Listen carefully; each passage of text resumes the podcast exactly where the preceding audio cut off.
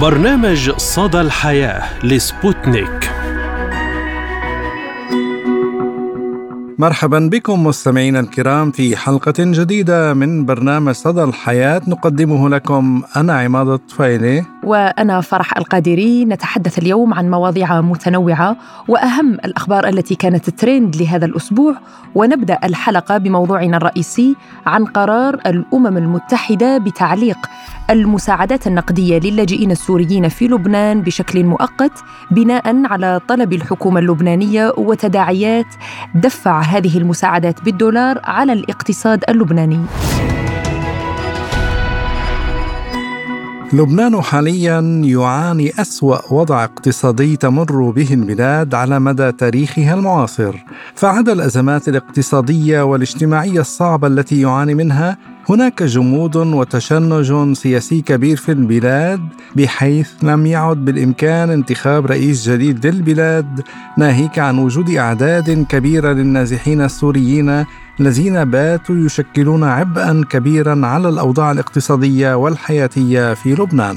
على خلفية عودة الحديث عن ملف اللاجئين السوريين من قبل الحكومة اللبنانية أعلنت الأمم المتحدة تعليق جميع مساعداتها النقدية للاجئين السوريين في لبنان حتى الشهر المقبل بناء على طلب الحكومة في بيروت. جاء ذلك في بيان صادر عن نائب المنسقة الخاصة للأمم المتحدة في لبنان وممثل المفوضية السامية للأمم المتحدة لشؤون اللاجئين وممثل برنامج الأغذية العالمي وفق وكالة الأنباء الرسمية. وقال البيان إنه تم اتخاذ قرار تعليق المساعدات نتيجة سلسلة لقاءات عقدت مع رئيس حكومة تصريف الأعمال نجيب ميقاتي ووزير الشؤون الاجتماعية في حكومة تصريف الأعمال هكتور حجار وبناء على طلبهما. كما تقرر تعليق المساعدات النقدية للاجئين السوريين بالعملتين الدولار والليرة المحلية للاجئين للشهر المقبل في الوقت الذي تستمر فيه المناقشات حول الآلية المناسبة الممكن اتباعها.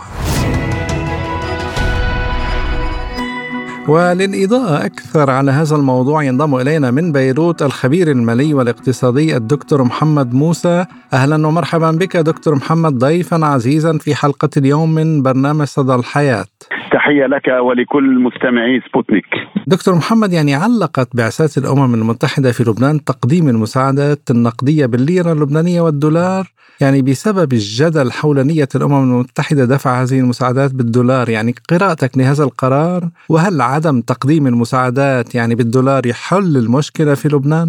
أبدا على الإطلاق. آه، لا شك أن هذا القرار بهذا الشكل هو قرار تعسفي بمعناه إن استمر أكثر من شهر ولكن بفعل التجاذبات داخل السياسة اللبنانية على المعتاد ونتيجة رغبة الأمم المتحدة بدفع هذه آه، الخدمات أو هذه الإعانات بالدولار الأمريكي في واقع لبناني معقد الكل يدركه، الكل يدرك أن الليرة انهارت 97% من قيمتها، أكثر من 75% من اللبنانيين يقبضون رواتبهم بالليرة اللبنانية في وقت أن النازح السوري يقبض بالدولار الأمريكي، هذا آثار بعض الحساسيات عند جملة من اللبنانيين. أودى بأن يطلب من مصرف لبنان ومن وزارة الشؤون الاجتماعية للأمم المتحدة أن تدفع بالليرة اللبنانية علما أنهم كانوا يقبضون عبر منصة صيرفه أي ما يوازي سعر الدولار الحقيقي 94 ألف. ولكن ربما آه، لحاجة اقتصادية لأن يكون هذا الدولار ممره عبر مصرف لبنان بمكان ما لكي يتدخل المصرف المركزي هذا الذي جرى. ولكن إيقاف مساعدات السوريين دونه مسائل كبرى بالنسبة إلى لبنان هذا البلد الصغير الذي لا يتحمل. ولا يكفي أن تقول الأمم المتحدة عن كرم ضيافة اللبنانيين والكل يدرك أن لبنان أهلا للضيافة مع احترامي لكل من تحدث بمكان ما عن عنصرية اللبناني. هذا كلام باطل لبنان استضاف من قبل اللاجئين الفلسطينيين والكثير منهم لا زال على أرضه واستضاف بكل رحابة صدر الإخوة السوريين لأكثر من 12 عام. ولكن دعنا نقول أن لبنان غارق في أزماته منذ العام 2019 الكل يدرك أن الاقتصاد اللبناني شبه منهار أو شبه مفلس. الخزينة اللبنانية تكاد تدق بأموال المودعين. النازحين اللبنانيين وبالتالي لم يعد لبنان لديه القدرة الحقيقية بدون دعم دولي حقيقي لاستكمال مسيرته في دعم اللاجئين السوريين. وهنا إذا سمحت لي يعني هناك مفارقة مع المجتمع الدولي لابد من ذكرها. يعني عندما نتحدث عن أي لجوء في العالم هناك حاجة ونظرة إلى الدولة التي تستوعب. عندما نتحدث إلى ذلك نقول هناك شروط لدول اللجوء أو دول النزوح. أن يكون هناك رقم واحد قدرة استيعابية للسكان القادمين. طيب اثنين يكون هناك اقتصاد قادر وموائد قادر على استيعاب القوة الاقتصادية التي ستدخل القوى العاملة القوى الراغبة. ثلاثة قوى اجتماعية وتربوية ولوجستية جاهزة لكي تستقبل كل الملحقات من اللاجئين من أطفال من طبابة إلى آخره، رقم أربعة أن تكون النسبة محدودة لا تصل إلى ما لا يزيد عن 3% من حجم ال total population أو ما يعرف حجم السكان الكامل، خمسة أن يكون هناك دعم دولي مفتوح على كل المستويات على مستوى الخدمات طبابة كهرباء ماء لوجستيات للدولة المضيفة. للأسف لبنان بهذه الخمسة بنود غير حاضر وبالتالي لابد من إعادة نظر المجتمع الدولي في مسألة النازحين السوريين في لبنان لأن لبنان الكل يدرك يدرك أنه على شفير الهاوية بالمعنى الاقتصادي. وبالتالي لا يستطيع تحمل هذا العبء الكبير بعيدا عن أي لغة عنصرية أو لغة من هذا القبيل. طيب دكتور يعني موسى وزير الشؤون الاجتماعية في حكومة تصريف الأعمال اعتبر أن المساعدات المقدمة إلى اللاجئين السوريين بالدولار ستضر بالاقتصاد اللبناني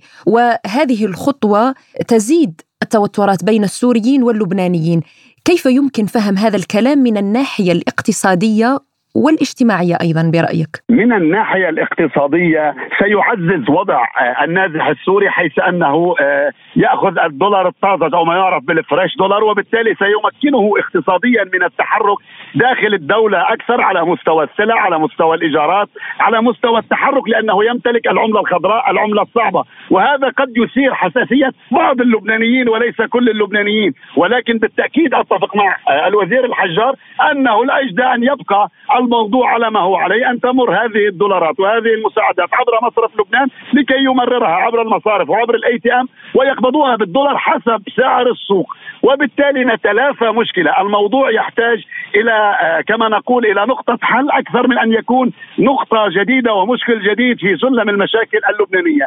إضافة إلى ذلك على المجتمع الدولي أن يدرك أن لبنان في مأساة لبنان في أزمة كبيرة وبالتالي لابد من العمل مع المجتمع الدولي ومع الحكومة السورية خاصة بعد القمة العربية خاصة بعد اللقاءات العربية خاصة بعد الرغبة في كل دول المنطقة إلى جعل المنطقة كما نقول صفر مشاكل. وبالتالي لبنان جزء من هذه المنطقة وبالتالي لابد من الحديث مع الحكومة السورية بمكان ما لوصول للحلول. وقد أورد اليوم خبر من أن هناك لجنة ووفد لبناني يتحضر لزيارة سوريا بهذا الشأن. وبالتالي حبذا لو تكون هذه الزيارة مفتاح ومدخل ليتجنب لبنان والإخوة السوريين أي مشاكل على الأرض. دكتور محمد يعني بعد استتباب الأمن في سوريا وانتهاء الحرب هناك هل أصبح اللجوء السوري في لبنان لجوءا اقتصاديا بحتا يعني وهل الوضع الاقتصادي في لبنان أفضل من سوريا؟ لا شك أن ما أثرته آه، هو في الصميم، هناك دائما في لبنان عبر 30 سنة خلت منذ عهد آه، المرحوم المغفور له الشهيد رفيق الحريري نعلم إبان آه، الاماء والإعمار في لبنان كان هناك ما لا يقل عن حوالي 300 إلى 500 ألف سوري، الكل يدرك حاجة لبنان بمكان ما إلى يد عاملة ماهرة على الصعيد الزراعي، على صعيد عمال البناء، هذا كان لبنان قادر على استيعابه، هؤلاء هم نازحون بالمعنى الاقتصادي. لا شك أن الوضع اليوم في سوريا أصبح أكثر استتبابا للأمن وهناك إمكانية للدخول وهناك بعض النسب تتحدث أن سوريا جاهزة لمناطق آمنة، هذا ما كنا نقول له عليهم التفاوض مع الحكومة السورية بالمباشر إن عبر دعم اللاجئين السوريين داخل سوريا وهذا ما تطلبه الحكومة اللبنانية والعديد من الجهات آه، آه، اللبنانية أو عبر دعم مسيرة الإعمار في سوريا وأنهاض الحل السياسي القادم لكي تصل الأمور إلى خواتيمها. وهنا لا يكفي يعني نتحدث ليس فقط عن لبنان، لبنان والأردن وتركيا وبالتالي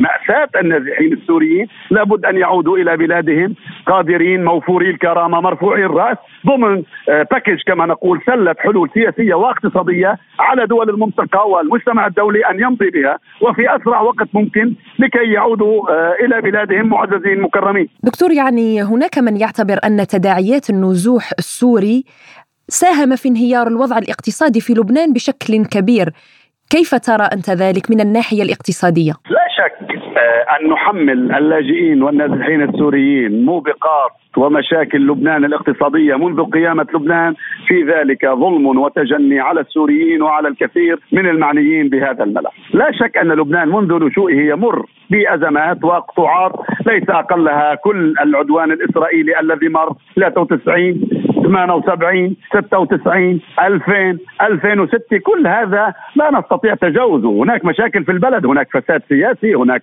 فساد اقتصادي. لا أحد يستطيع أن يحمل موضوع النازحين وحده كل هذه الموبقات وكل هذا الفشل. ولكن بالمقابل لا شك أن دخول الإخوة السوريين جعل هناك جملة انفاقات الدولة. هي ملزمة بها على مستوى البنية التحتية على مستوى الخدمات على مستوى الكثير من الوزارات كوزارة التربية وزارة الشؤون الاجتماعية ووزاره الصحة وغيرها بالرغم من الدعم الدولي خلال 12 عام الذي لا يتجاوز حدود التسع مليارات إلا أن الكثيرون يقولون أن حجم تكلفة النزوح السوري تعادل تقريبا 6 مليارات بالسنة وهناك من يقول لا لا تتجاوز 2 مليار. وبالتالي المسألة تحتاج إلى تحليل مالي دقيق وحقيقي ولكن الأكيد أن جملة المبالغ وحصيلة المبالغ المدفوعة التي توازي 9 مليارات خلال 12 عام لا تكفي لتقابل حجم النزوع السوري الذي يشار إليه بحوالي ما يفوق 2 مليون وهناك من يقول آه، آه، مليون و800 ألف. طب أنت تتحدث عن 2 مليون يعني تقريبا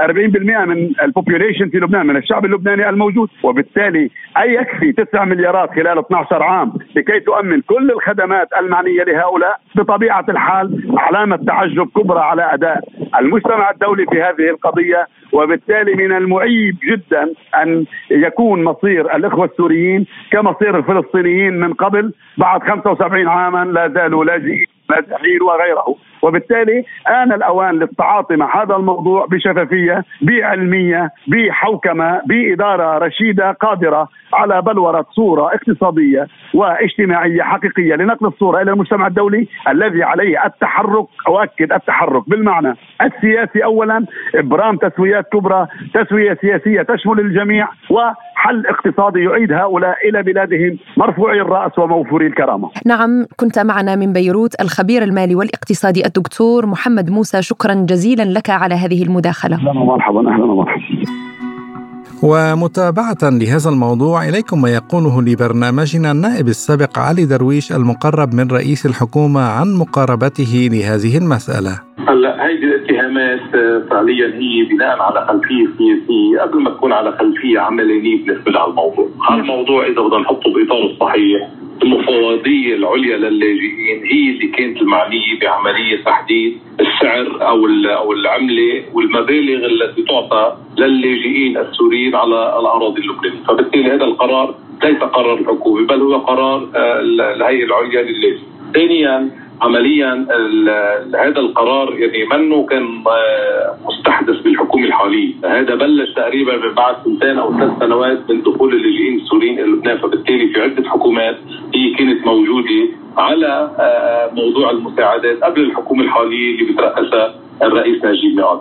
فعمليا بعتقد توقفه هو نتيجة اللغط اللي صار آه، بموضوع دفع بالدولار الأمريكي تحديدا.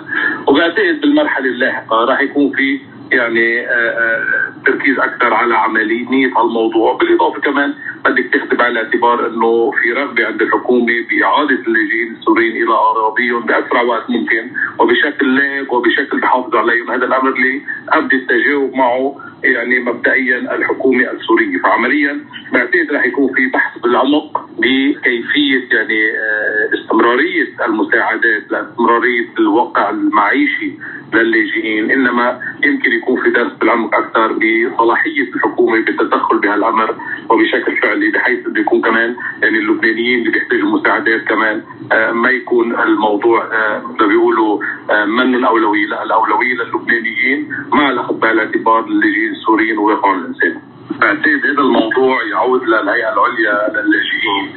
إنما الحكومة من خلال يعني موت على منطقه لبنان وبالاليات الدفع الفعلية ممكن تلعب دور بهذا الموضوع، شو رح يكون قرارها؟ حسب ما عندي فكرة. هذا يعود لرئيس الحكومة ولا المعنيين ولا مجلس الوزراء بهذا الموضوع، إنما بعتقد بعتقد هذا الموضوع رح ياخذ بالمرحلة القادمة كثير من البحث حتى ما يصير في لغط، مع تأكيد على أولوية مساعدة اللبنانيين لأنه يبدو إنه الهيئات اللي هي تعنى بموضوع مساعدات اللاجئين السوريين يبدو ما كثير معنيين بعودتهم بقدر ما انه بقاون على الأراضي اللبنانية وهذا موضوع أساس بهذا الموضوع كمان. استمعنا إلى ما قاله النائب السابق علي درويش. بدورها اعتبرت المديرة التنفيذية لجمعية بيوند التي تعنى بشؤون اللاجئين السوريين ماريا عاصي في حديث لسبوتنيك أنه أهم أمر كمجتمع مدني أن نراجع كيف تعامل اللبناني منذ بداية الأزمة السورية مع السوريين وتابعت تقول. شغلة كمجتمع مدني نرجع نراجع نشوف إنه قديش اللبنانية أول ما الأزمة السورية فتحوا بيوتهم عملوا جسر تواصل إنساني بين كل عائلة لبنانية وعائلة سورية. قديش كان في محبة وقديش كان في لهفة وإنه لنقدر يعني نخفف آه، عبء الأزمة اللي كانت على السوريين. يعني قبل قبل ما يعني قبل ما نفكر إنه إذا هن حيردوا اللبنانية موضوع الدولار ولا حيقبلوا ثاني آه شيء آه أكيد يمكن حق من حقوقهم ياخذوا بالدولار لأنه هدول الجمعيات الدولية عم تقبض بالدولار. هاي المساعدات. بس بظروف لبنان هلأ الصعبه واللبناني ووضعه المعيشي والاقتصادي والمال اللي كثير صعب. فاللبناني صار عم بحس بكثير ظلم إذا كان شعار من هاي المؤسسات الدولية هو عدم التمييز آه إنه لازم ما يميزوا بين اللبناني وبين السوري لأن اللبناني بعمره ما ميز آه لما صارت الأزمة وفتحوا كثير بيوتهم وفتحوا قلوبهم قبل بيوتهم لحتى يساعدوا هدول السوريين. اللبناني هلأ؟ حاسس بهذا التمييز. اللبناني حاسس إنه وهذا الشيء بتعب كثير شغلنا كجمعيات أهلية. بالعكس مفروض اللي بينادوا بالإنسانية وبعدم التمييز مفروض إنه آه، يكون عندهم غير آليات للعمل وينظروا بهذا الحصار اللي صاير على لبنان. يرفعوا هذا الحصار اللي صاير على على لبنان. آه، لحتى اللبناني والسوري يكونوا عايشين بكرامة. لا بيعودوا بعازة لهي المساعدات ولا بيعودوا بعازة ليفكروا مين عم ياخذ دولار ومين عم ياخذ لبناني استمعنا إلى ما قالته المديرة التنفيذية لجمعية بيوند التي تعنى بشؤون اللاجئين السوريين ماريا عاصي. نواصل مستمعينا الكرام معكم حلقة اليوم بأهم الأخبار التي كانت ترند لهذا الأسبوع وما هو أول خبر لديك يا عماد؟ نعم فرح خبر من الجزائر الملايين يتعاطفون مع ابن جزائري يكافح لعلاج ابنه تداول رواد مواقع التواصل الاجتماعي صورا أثرت في ملايين الجزائريين بطلها أب يدعى بن جدو عبد الحفيظ الذي قطع مئات الكيلومترات مع ابنه المريض من أجل علاجه في العاصمة. وروى عبد الحفيظ قصته حيث قال ابني بن جدو فيصل شريف يبلغ من العمر خمس سنوات ويعاني منذ قرابة عام ونصف من المرض وأضاف أن الأطباء وبعد تشخيصه أخبروه أن ابنه مصاب بميكروب فيما قال آخرون أنه التهاب. وصرح بن جدو بدأت حالة ابني المرضية بفقدان التوازن.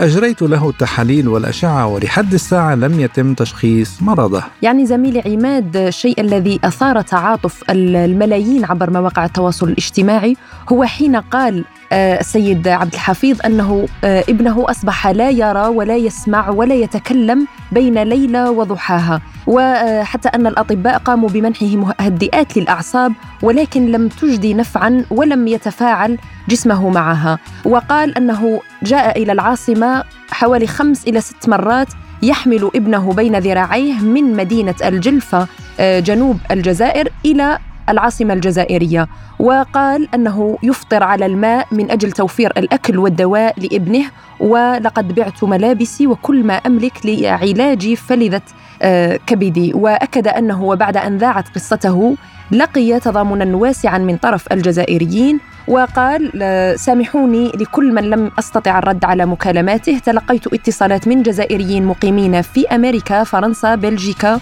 وتونس لمساعدتي. وطالب أيضا من وزيري العمل والصحة بتمكينه من منصب عمل دائم قصد التكفل بابنه وبكافة أولاده الآخرين. يعني الحمد لله ما زال في هذه الحياة ناس خيرين يقدمون نعم. الدعم والمساعدة سواء المادية أو المعنوية. يعني وهذا شيء مهم بالنسبة لهذا الأب يعني. وفي خبر آخر تفاعل واسع لرواد مواقع التواصل الاجتماعي مع عودة أول رائدي فضاء سعوديين إلى الأرض بعد رحلة إلى محطة الفضاء الدولية. وقد أعلنت الهيئة السعودية للفضاء أن المركبة الفضائية التي يستقلها رائدا الفضاء السعوديان هبطت في مياه المحيط الأطلسي بعد رحلة استكشاف دامت عشرة أيام. وأوضحت الهيئة أنها كانت رحلة علمية مميزة في محطة الفضاء الدولية وحققت مساعي السعودية في الإسهام في الأبحاث العلمية التي تخدم البشرية وللاستفادة منها لبناء القدرات الوطنية في مجال الرحلات الفضائية المأهولة. وكذلك نشرت عبر صفحتها في تويتر فيديو يظهر رائدي الفضاء السعوديين وهما في مطار هيوستن في الولايات المتحدة الأمريكية لبدء مرحلة التأهيل بعد العودة من بيئة الجاذبية الصغرى ونجح الرائدان السعوديان ريان برناوي وعلي القرني بإجراء 14 تجربة علمية في الفضاء قبل عودتهما إلى الأرض. وإلى خبر آخر عن وفاة مغنية الروك الأسطورية الأمريكية تينا تيرنر. حيث تداولت الصحف الغربية ومواقع التواصل الاجتماعي خبر وفاة هذه النجمة الرائدة الأمريكية أنا ماي بولوك المعروفة بتينا تيرنر عن عمر ناهز 83 عاما بعد صراع طويل مع المرض. وفي السنوات الأخيرة عانت تيرنر من اعتلال صحتها حيث تم تشخيص إصابتها بسرطان الأمعاء عام 2016 وإجراء عملية زرع الكلى عام 2017 ونقلت الصحيفة عن مذكرات تيرنر قولها. تبين أن عواقب جهلي كانت مسألة الحياة أو الموت. وفي تلك اللحظة الرهيبة من الذنب والجلد الذاتي تعلمت شيئا عجيبا عن زوجي إروين الذي لم يوبخني أبدا لخطئي وبدلا من ذلك كان مخلصا ولطيفا وفاهما وعازما على مساعدتي في اجتياز كل ذلك على قيد الحياة. ونعم الزوج يعني فعلا. نعم وهي لروحها السلام. آه، في ذات السياق زميلي عماد هناك وداع مؤثر من الفنان السوري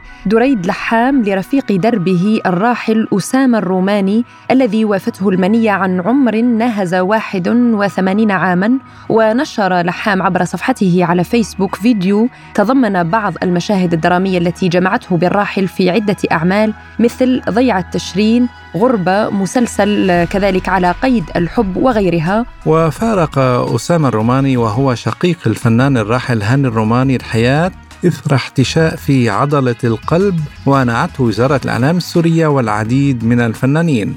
والراحل من مؤسسي المسرح القومي السوري حيث بدأ مسيرته الفنية من على خشبات مسارح الشام مطلع ستينيات القرن الماضي ولأسامة الروماني العديد من الأعمال الفنية المهمة مثل زقاق الميلة وضيعة تشرين وغربة وافتح يا سمسم قبل أن يترك التمثيل لنحو أربعة عقود ويعود ممثلا في مربى العز وكسر عظم وعلى قيد الحياة وغيرها ولروحه السلام والرحمة.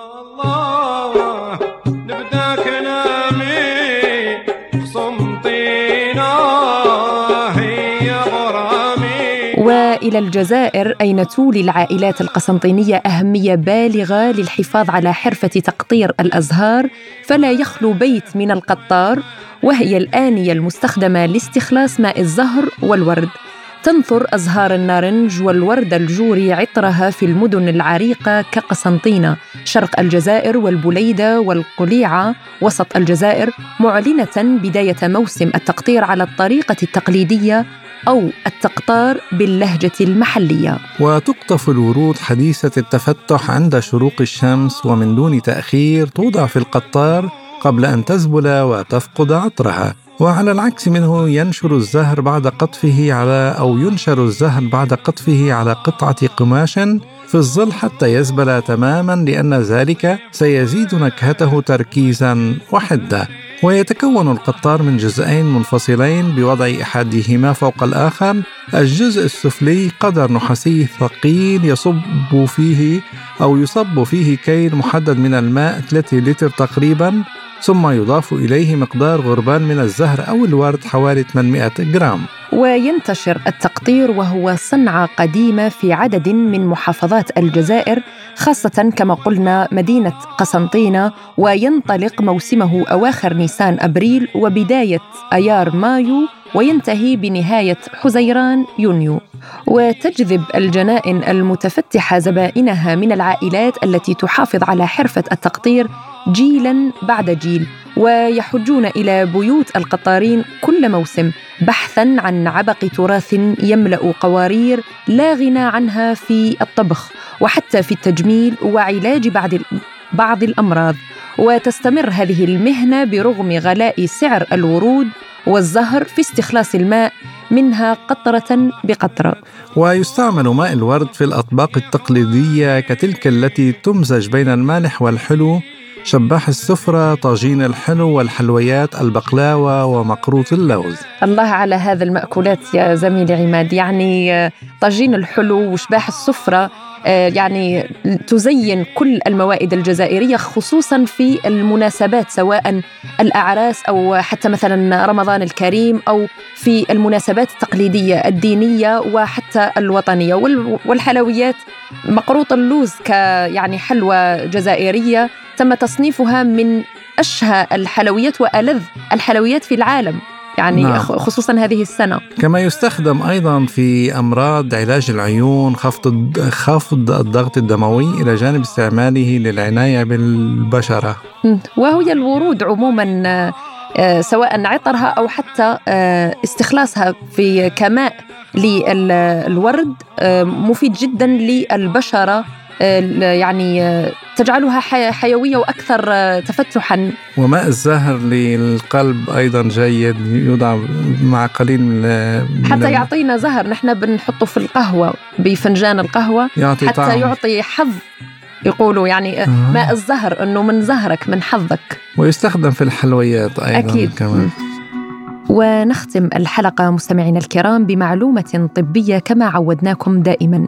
كشفت دراسة طبية جديدة أن وسائل التواصل الاجتماعي تؤثر سلبا على النوم الهادئ للإنسان خاصة عند استخدامها قبل النوم مباشرة. وخلصت الدراسة إلى أن استخدام شبكات التواصل الاجتماعي رغم أنها قد أصبحت جزءا لا يتجزأ من حياتنا قد يكون له تأثير هائل على نمط أو طبيعة نوم الإنسان العادي.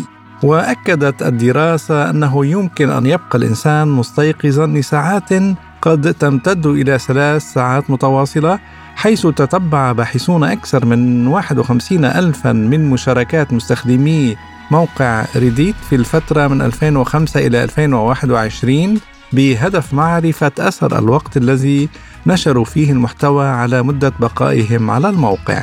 وأضافت الدراسة أن الباحثين قاموا بتحليل أكثر من 236 مليون مشاركة خلال السنوات الستة عشر الماضية ومعرفة عدد المنشورات أو البوستات التي تم إجراؤها بعد وقت نوم المستخدم وتبين من خلالها أن المستخدمين أكثر عرضة للبقاء من ساعة إلى ثلاث ساعات قبل موعد نومهم المعتاد أو الطبيعي. وأشارت الدراسة الطبية إلى أن اللون الأزرق لوسائل التواصل الاجتماعي أو أضواء شاشة الموبايل قد تعطل إيقاع الساعة البيولوجية للإنسان وتسبب له الخلل. وتحول دون الاستجابة للنوم ما تسبب الأرق. وتشدد الدراسة على أن تصفح تلك الوسائل الاجتماعية قبل النوم مباشرة وخاصة أثناء وجودهم أو استلقائهم على السرير سيمنعهم من النوم لعدد ثلاث ساعات ويمنع دورة النوم الطبيعية للجسم. ولهذا مستمعينا الكرام ننصح دائما بإبقاء الهاتف في غرفة منفصلة عن التي ننام فيها. ولكن هذه النصيحة إلى غاية الآن لا نستطيع تطبيقها صراحة زميلي عماد. يعني آه، التليفون أصبح جزء كما قلت أنت في نعم. البداية لا يتجزأ من حياتنا. حتى أصبح أصبحنا مدمنين على الدخول إلى هذه المواقع فقط من أجل تقليب الصفحات ومتابعة أخبار فنانين أو رياضة أو ما إلى ذلك من أخبار. يعني الأفضل قبل ساعتين من النوم أن يتم وضع التليفون بعيدا عن مكان. النوم يعني نعم. طبعا وتنتهي. وإلى هنا نصل وإياكم مستمعينا الكرام إلى ختام حلقة اليوم من برنامج صدى الحياة. كنا معكم من استديوهاتنا في موسكو. أنا فرح القادري. وأنا عماد الطفيلي وشكرا لإصغائكم وإلى اللقاء. إلى اللقاء.